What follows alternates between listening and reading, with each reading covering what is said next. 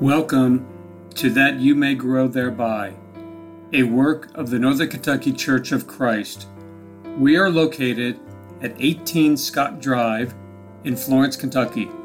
Our phone number is 859 371 2095. You can also visit us at www.nkcofc.com. And now, that you may grow thereby.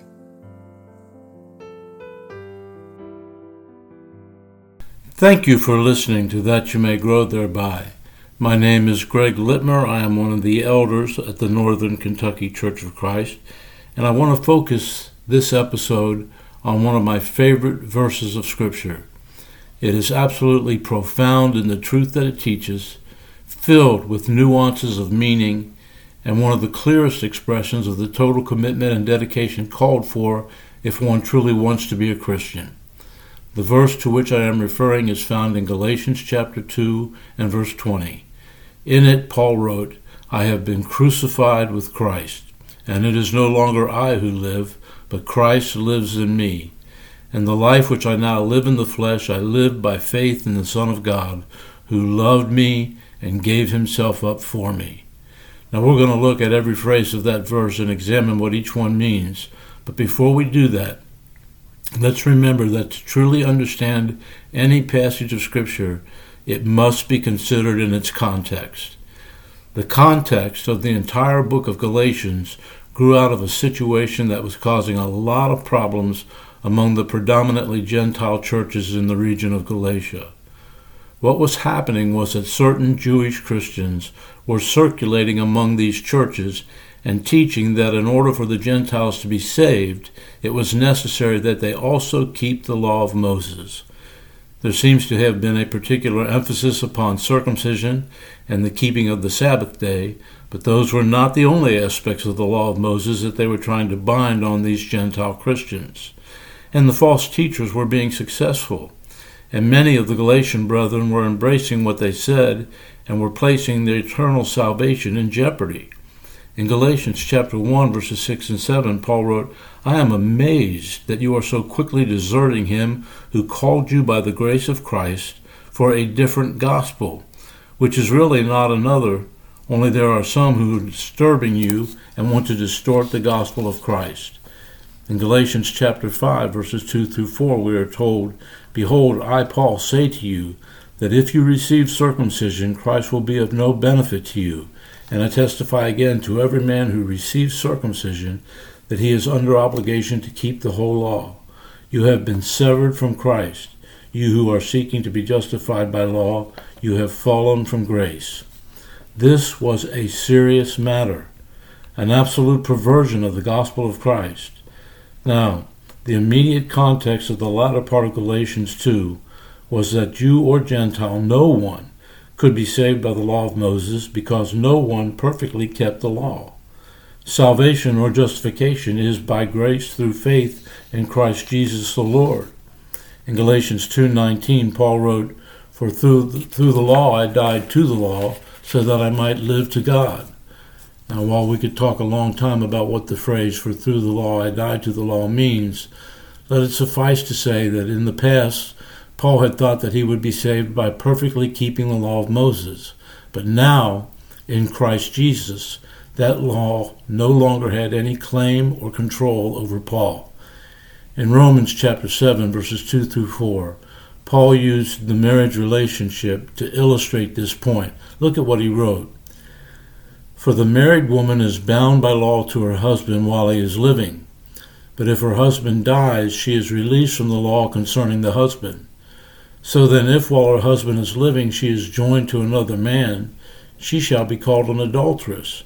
But if her husband dies, she is free from the law, so that she is not an adulteress, though she is joined to another man. Therefore, my brethren, you also were made to die to the law through the body of Christ so that you might be joined to another, to him who raised you from the dead, in order that we might bear fruit for God. Now, why had Paul died to the law? It was so that I might live to God. To live to God was to be truly alive, spiritually alive, with one's sins forgiven, and that was only going to happen when he became dead to the law. Now, I've probably said a whole lot more than I needed to say leading up to Galatians 2 and verse 20, but really the only fair and proper way to deal with any scripture is to consider it in its context. But now, let's focus upon Galatians chapter 2 and verse 20. It begins with, I have been crucified with Christ. There is so much involved in Paul's statement, I have been crucified with Christ. It is the ultimate in commitment. What exactly does he mean? Well, first of all, in being crucified with Christ, Paul and every Christian becomes dead to the law of Moses, something that we've already looked at. Secondly, in being crucified with Christ, a Christian becomes dead to sin. Let's go over to the book of Romans and turn to chapter 6, and we'll read verses 1 through 14. Paul wrote, What shall we say then? Are we to continue in sin so that grace may increase? May it never be. How shall we who died to sin still live in it? Or do you not know that all of us who have been baptized into Christ Jesus have been baptized into his death? Therefore we have been buried with him through baptism into death, so that as Christ was raised from the dead through the glory of the Father, so we too might also walk in the newness of life. For if we have become united with him in the likeness of his death, certainly we shall be also in the likeness of his resurrection, knowing this, that our old self was crucified with him, in order that our body of sin might be done away with, so that we would no longer be slaves to sin. For he who has died is freed from sin. Now, if we have died with Christ, we believe that we shall also live with him, knowing that Christ, having been raised from the dead, is never to die again death no longer is master over him. For the death that he died, he died to sin once for all. But the life that he lives, he lives to God. Even so, consider yourselves to be dead to sin, but alive to God in Christ Jesus. Therefore, do not let sin reign in your mortal body, so that you obey its lust, and do not go on presenting the members of your body to sin as instruments of unrighteousness but present yourselves to God as those alive from the dead, and your members as instruments of righteousness to God. For sin shall not be master over you, for you are not under law, but under grace. Do you see what happens? When we became Christians, we voluntarily walked up Calvary, so to speak, and were crucified with Christ. Our old self, our body of sin, was crucified with the Lord, put to death. My friends, that is the resolve that we have when we render our obedience to the gospel, that we will no longer live in sin. Thirdly, in being crucified with Christ, with our old self, our body of sin being destroyed, we are no longer servants of sin. That takes us back to Romans chapter 6, verses 16 through 18, because Paul continued on and he wrote there, Do you not know that when you present yourselves to someone as slaves for obedience, you are slaves of the one whom you obey, either of sin resulting in death or of obedience resulting in righteousness. But thanks be to God that though you were slaves of sin, you became obedient from the heart to that form of teaching to which you were committed, and having been freed from sin, you became slaves of righteousness. In being crucified with Christ, we have said that sin will no longer be the master that we serve. Now, my friends, we're talking here about the ultimate in commitment. A crucified person cannot turn back. In that phrase, I have been crucified with Christ, the verb is in the perfect tense, and you might be thinking, well, so what? Well, the significance of that is that Paul was speaking of a past act in his life that continues to have results. Paul's death to sin when he was crucified with Christ in baptism was not just something that happened on one occasion several years ago that he enjoyed fondly looking back upon. No, it was something that completely altered his future. It was something that changed the course of his life. It was a time when he committed himself. He was now a crucified individual. And how does a crucified individual turn back? Now, he may quit believing. He may turn his back on the Lord and walk away. But how can one who still wants to call himself a Christian, a crucified person because of the effect of it continuing, how can such a person be unfaithful in his or her service? A crucified person cannot turn back. It is the ultimate in commitment. Let's go back to Galatians chapter 2 and verse 20 and notice the next thought. Paul had written, I have been crucified with Christ. Next he wrote, And it is no longer I who live, but Christ lives in me. Yes, because of his being crucified with Christ, Paul was dead to the law and dead to sin. But he was now truly alive for the first time since sin had entered his life.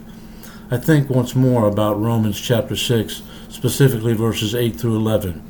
Once again, Paul wrote, Now if we have died with Christ, we believe that we shall also live with him, knowing that Christ, having been raised from the dead, is never to die again. Death no longer is master over him. For the death that he died, he died to sin once for all, but the life that he lives, he lives to God. Even so, consider yourselves to be dead to sin, but alive to God in Christ Jesus. Paul's new life, and the new life of any Christian, is only possible through union with our Lord Jesus. A person cannot live to God without first being crucified with Christ. Having been crucified with Christ and buried with him in the likeness of his death in baptism, the person can now rise to walk with Christ in newness of life. The life that was in Paul was there because of his union with Christ. The life that is in me and in all faithful Christians is there because of our union with Christ. We are dependent upon Jesus for our new life, and our continued existence and faith and service to Him as a branch is dependent upon the vine to which it is attached. It reminds me so much of John 15, verses 4 through 5, where Jesus said to His apostles, Abide in me, and I in you. As the branch cannot bear fruit of itself unless it abides in the vine, so neither can you unless you abide in me. I am the vine, you are the branches. He who abides in me and I in him, he bears much fruit, for apart from me you can do nothing. What a beautiful expression is Christ lives in me. The significance of that wonderful statement for Paul and for every faithful Christian is that Christ is now the director of our lives.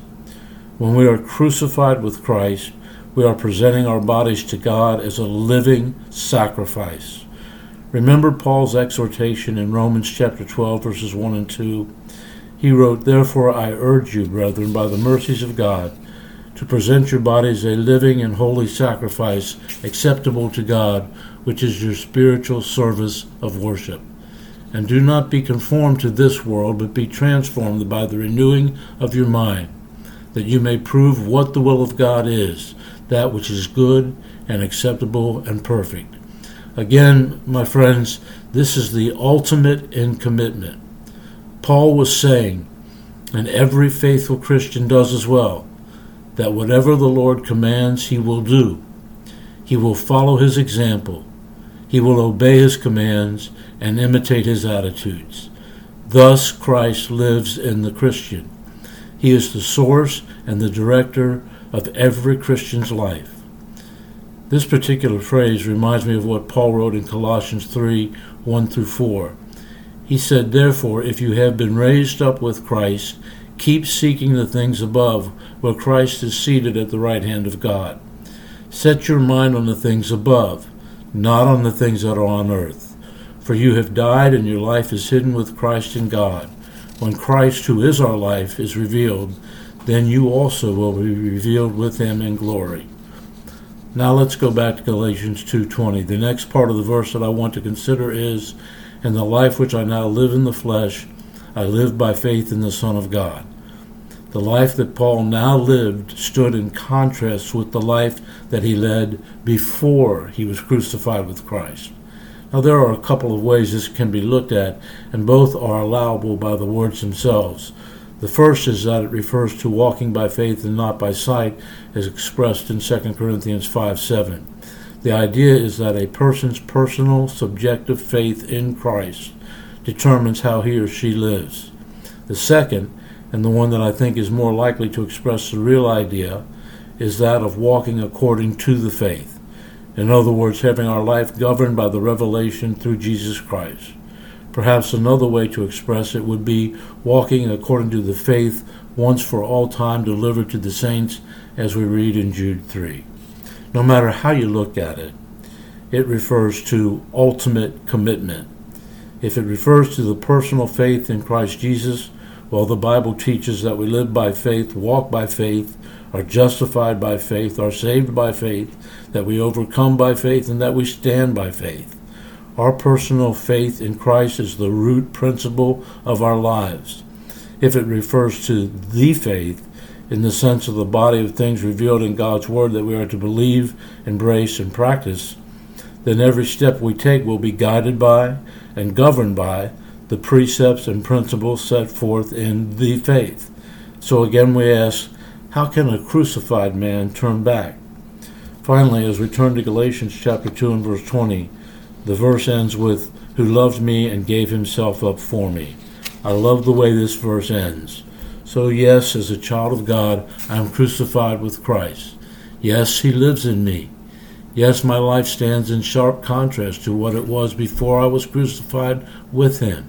And I live it based on my personal faith in Him and by the body of things to be believed, embraced, and practiced as revealed in His Word.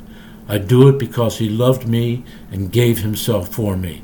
That reminds me of John's statement in 1 John 4:19. We love because he first loved us. The pronouns used in the last part of Galatians 2:20 individualize the love and death of Christ. In other words, regardless of whomever else Christ might love, he loved me. And regardless of whoever else he might have died for, he died for me. If you are a Christian, you are a crucified person, and that is the ultimate commitment. In the physical realm, a crucified person cannot turn back. In the spiritual realm, he must not turn back. I hope that this examination of Galatians chapter 2 and verse 20 has proven to be helpful to you. Thanks for listening.